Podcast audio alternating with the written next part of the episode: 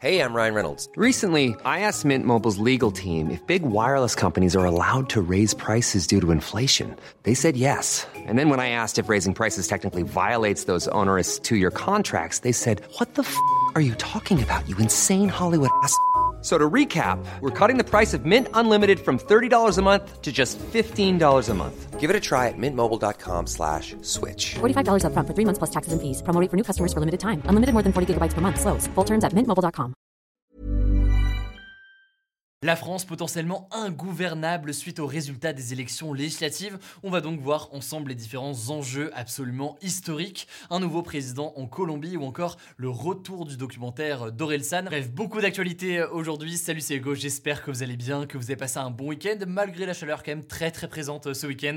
On est parti donc ensemble pour une nouvelle plongée dans l'actualité en une dizaine de minutes. Aujourd'hui, forcément, on va revenir sur les élections législatives qui ont eu lieu ce dimanche pour élire les députés de l'Assemblée nationale. Certains prédisent que la France va devenir ingouvernable. Alors qu'en est-il? Pourquoi est-ce que la situation est unique et que pourrait-il se passer euh, désormais? On va voir ça ensemble. Bon, alors commençons déjà avec euh, les résultats, avec une petite mise à jour avec euh, les résultats définitifs selon le ministère de l'Intérieur. Ensemble, donc l'alliance des partis qui soutiennent Emmanuel Macron obtient 245 sièges de députés à l'Assemblée nationale. La NUPES de son côté, donc l'union des partis de gauche menée par Jean-Luc Mélenchon, en obtient 131. Le Rassemblement national de son côté euh, en obtient 89. Et enfin, le parti de droite, les Républicains, en obtient 61. Ça, c'est donc pour la répartition générale des sièges à l'Assemblée nationale, sachant que Le Monde, par exemple, euh, fait un décompte un petit peu différent et qu'en général, hein, tout ça peut changer de toute façon euh, dans les prochaines heures et les prochains jours en fonction du ralliement de certains députés indépendants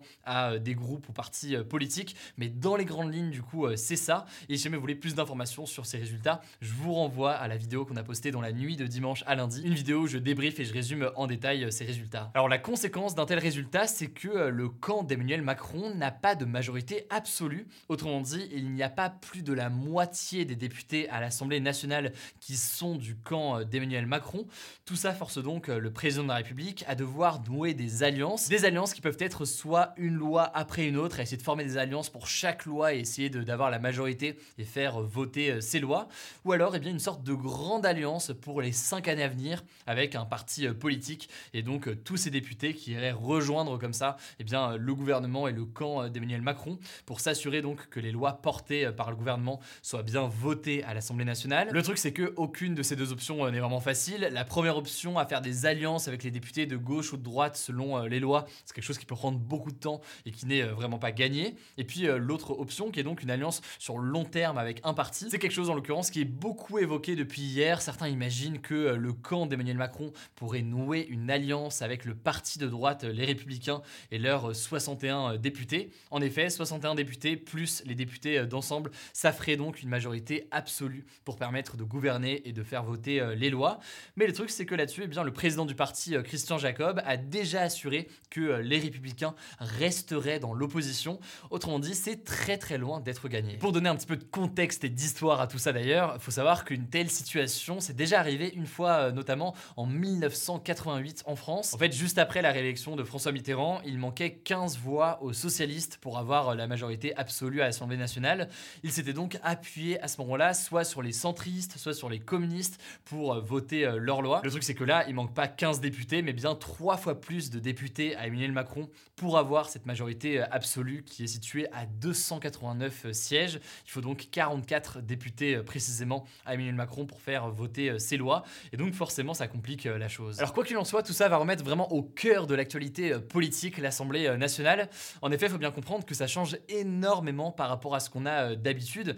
Jusqu'ici, en général, et depuis que le calendrier électoral a changé, eh bien, il y a les législatives juste après l'élection présidentielle. Et en général, il y a un président qui est élu. Dans la foulée, eh bien, ce président arrive sans problème à avoir une majorité absolue à l'Assemblée nationale. Et donc, à ce moment-là, bah, eh l'Assemblée nationale vote assez facilement et de façon quasi quasi direct les lois qui sont portées par le gouvernement, ce qui menait d'ailleurs à pas mal de tensions et de débats sur l'organisation du fonctionnement démocratique aujourd'hui. Là, en l'occurrence, on est dans un fonctionnement complètement différent puisque la NUPES, donc l'alliance à gauche, mais aussi le Rassemblement national ou encore les Républicains, vont avoir beaucoup plus de possibilités pour influencer la façon dont le pays est gouverné, puisque de fait, eh bien, le camp d'Emmanuel Macron a besoin de certains de ses députés pour faire passer euh, les lois. Au passage, et même si ça peut paraître un petit peu technique, c'est intéressant de voir euh, le débat qui a eu lieu euh, aujourd'hui. En gros, eh bien, initialement, les différents partis de l'Alliance à gauche devaient avoir chacun leur groupe à l'Assemblée nationale. Donc, un groupe pour bien, le Parti socialiste, un groupe pour les écologistes, un groupe pour les communistes et un groupe pour la France insoumise. Sachant que chaque groupe comme ça pouvait avoir des pouvoirs qui lui sont propres. Suite à ça, eh bien, aujourd'hui, Jean-Luc Mélenchon a proposé que eh bien, tous ces partis ne forment qu'un seul et même groupe à l'Assemblée euh, nationale pour être plus nombreux que le Rassemblement national et devenir donc officiellement la principale force d'opposition à l'Assemblée nationale au camp euh, d'Emmanuel Macron. Le truc, c'est que cette proposition a déjà été rejetée par euh, l'EPS, les écologistes et les communistes. Ce que ça veut dire, c'est que a priori, eh bien, la gauche a beau être majoritaire et la principale force d'opposition à l'Assemblée nationale, eh bien, ils auront tout de même des groupes distincts. Il n'y aura pas un groupe NUPES à l'Assemblée nationale, mais il y aura bien plusieurs groupes de gauche. Et voilà, tout ça peut entraîner pas mal de choses sur le poids de ces différents groupes. On aura l'occasion, vous inquiétez pas, d'en reparler euh, en détail cette semaine. Bref, pour résumer, la situation euh, est telle que eh bien, euh, certains estiment que la France aujourd'hui est ingouvernable. Autrement dit, eh bien, Emmanuel Macron pourrait être incapable de faire passer et faire appliquer son programme puisqu'il n'arriverait pas à obtenir suffisamment de députés pour voter ses lois. Et donc, que peut faire désormais Emmanuel Macron? On a parlé de la question des alliances, mais eh bien l'autre sujet qui revient beaucoup sur la table depuis aujourd'hui, c'est la question de la dissolution de l'Assemblée nationale. En gros, dans un an, et ça c'est écrit dans la Constitution, eh bien euh, Emmanuel Macron pourra, s'il le souhaite, dissoudre l'Assemblée nationale. Ce que ça veut dire, c'est que eh bien, les députés quittent leur poste de député en quelque sorte et on organise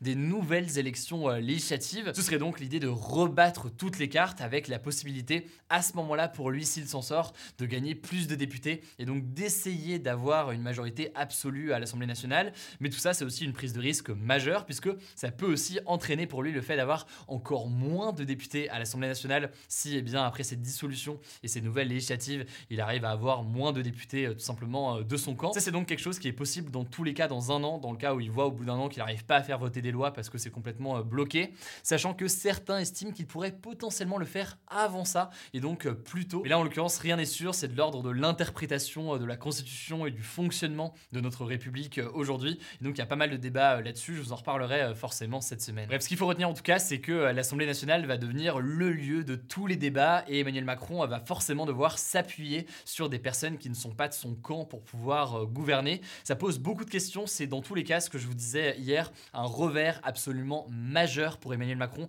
et une immense défaite de ne pas avoir réussi à obtenir une majorité absolue. On verra donc quelles sont les conséquences. Évidemment là-dessus, je vous tiens au courant forcément cette semaine. Et on continuera à faire d'ailleurs, au-delà de ces vidéos d'actu du jour, des posts dédiés sur Instagram sur quelques sujets euh, précis comme ça ou des grandes questions. Du coup, n'hésitez pas à nous suivre. Le nom du compte, c'est Hugo Décrypte. Allez, on poursuit avec les actualités en bref et d'abord euh, des actualités liées aux élections législatives. Très rapidement, euh, d'abord celle-ci, Marine Le Pen, qui a été réélue députée dans sa circonscription du Pas-de-Calais avec 63% des voix, a annoncé ce lundi matin qu'elle ne reprendrait pas la tête de son parti, donc du Rassemblement national. En gros, elle souhaite se consacrer pleinement à la présidence du futur groupe des députés du Rassemblement national à l'Assemblée nationale. Et c'est donc euh, Jordan Bardella, qui est président euh, du RN depuis le début de la campagne présidentielle de Marine Le Pen, qui reste donc en attendant à la tête du parti politique. Deuxième actualité, toujours en rapport avec les élections législatives, c'est une initiative spontanée du collectif qui s'appelle Pour un réveil écologique. En gros, euh, dès ce lundi et pendant trois jours, c'est 25 experts du climat, économistes ou encore spécialistes de l'environnement qui vont avoir un stand posé comme ça devant l'Assemblée nationale pour accueillir déjà les nouvelles et les nouveaux euh, députés et surtout eh bien, pour faire une sorte de formation express sur euh, les sujets environnementaux lors de petites séances de 30 minutes. L'objectif, selon euh, le collectif, eh bien, c'est de leur transmettre, je cite, le consensus scientifique justifiant l'urgence à agir dans tous les secteurs en faveur donc du climat et de la biodiversité. Troisième actualité, désormais au-delà des élections législatives, je voulais euh, vous tenir au courant sur euh, l'épisode de canicule qui a frappé la France ces derniers jours et qui touche désormais plus ou moins euh, à sa En l'occurrence, il n'y a plus que 11 départements classés en vigilance orange par Météo France pour des risques de canicule ce lundi 20 juin, sachant qu'il y en avait 52 dimanche, c'est donc beaucoup moins aujourd'hui. En revanche, ce sont maintenant les orages qui sont présents puisque 32 départements ont été placés en vigilance orange en prévision d'orages violents. Des orages qu'on a pu entendre alors, en région parisienne, mais aussi beaucoup dans le sud-ouest et qui vont remonter vers le centre Val de Loire dans la nuit. Voilà donc pour ce petit point concernant l'évolution de la situation. Quatrième actualité désormais, toujours liée à des sujets environnementaux et de climat, des inondations mortelles ont ravagé le nord-est de l'Inde et du Bangladesh en Asie ce week-end. En fait, au moins 59 personnes sont décédées et des dizaines de milliers de familles sont actuellement sans abri après ces inondations. Dans la ville de Sylhet, par exemple, au Bangladesh, l'armée a été appelée en renfort pour aider les habitants présents sur place et qui sont en situation de détresse, sachant qu'il n'y a plus d'électricité et que l'aéroport et la gare ont été fermés à cause de ces inondations. Bref, la situation est urgente, sachant que selon le GIEC, donc le groupe d'experts de l'Organisation des Nations Unies sur le climat, eh bien 17% de la population du Bangladesh devrait être déplacée d'ici 10 ans pour des raisons liées au climat, soit des dizaines de millions de personnes à déplacer avec l'intensification notamment de ces phénomènes climatiques. C'est donc forcément un enjeu absolument majeur. Cinquième actualité, cette fois-ci on change complètement de sujet, on part en Colombie cette fois-ci en Amérique du Sud donc. Le pays a élu son nouveau président ce dimanche soir et ce président il s'agit de Gustavo Petro et c'est assez marquant puisqu'il s'agit du premier président de gauche de l'histoire de la Colombie, un pays qui a été marqué ces dernières années par des manifestations importantes contre les inégalités, contre la corruption ou encore pour des meilleures conditions de vie. Alors Gustavo Petro était face au candidat indépendantiste Rodolfo Hernandez, un riche homme d'affaires qui a recueilli 47,31% des voix. Et cette victoire, elle est doublement historique, déjà donc parce que c'est un président de gauche, mais au-delà de ça parce que sa vice-présidente, Francia Marquez, est la première femme afro-colombienne à accéder à ce poste très important. Bref, Gustavo Petro va donc succéder officiellement à l'actuel président de droite de la Colombie, Ivan Duque. Ça va se passer le 7 août prochain. Évidemment, on suivra ça. Allez, dernière actualité plus légère et culturelle pour terminer aujourd'hui. Le rappeur Orelsan a annoncé la date de sortie de la seconde partie de son documentaire. Montre jamais ça à personne, c'est le nom donc du documentaire. Ce sera pour octobre 2022. Alors pour ceux qui n'avaient pas suivi, Orelsan avait sorti à l'automne 2021 une série documentaire diffusée sur Prime Video, entièrement filmée par le frère d'Orelsan, Clément Cotentin, pendant plus de 15 ans, qui montrait donc l'évolution d'Orelsan. Alors pour le moment, on ne sait pas encore grand chose sur cette partie 2 qui devrait donc sortir au mois d'octobre. Forcément, par contre, on a hâte de voir tout ça, puisque vous ne l'avez pas encore vu, je vous conseille fortement la première partie qui était vraiment excellente. Voilà, c'est la fin de ce résumé de l'actualité du jour. Évidemment, pensez à vous abonner pour ne pas rater le suivant, quelle que soit d'ailleurs l'application que vous utilisez pour m'écouter. Rendez-vous aussi sur YouTube ou encore sur Instagram pour d'autres contenus d'actualité exclusifs. Vous le savez, le nom des comptes, c'est Hugo Décrypte. Écoutez, je crois que j'ai tout dit. Prenez soin de vous et on se dit à très vite. Roundabout Season 2, presented by Nissan, is live now, and we're back to share more stories from the road and the memories made along the way. We're talking rest stops, if we're stopping to get gas. You will be timed. Misguided plans. I grew up in the city, so I have like, you know, a healthy fear of real extreme darkness. a lot of laughs. Y'all weird, but you, yeah, you, you were different. And so much more. Listen and subscribe wherever you get your podcasts.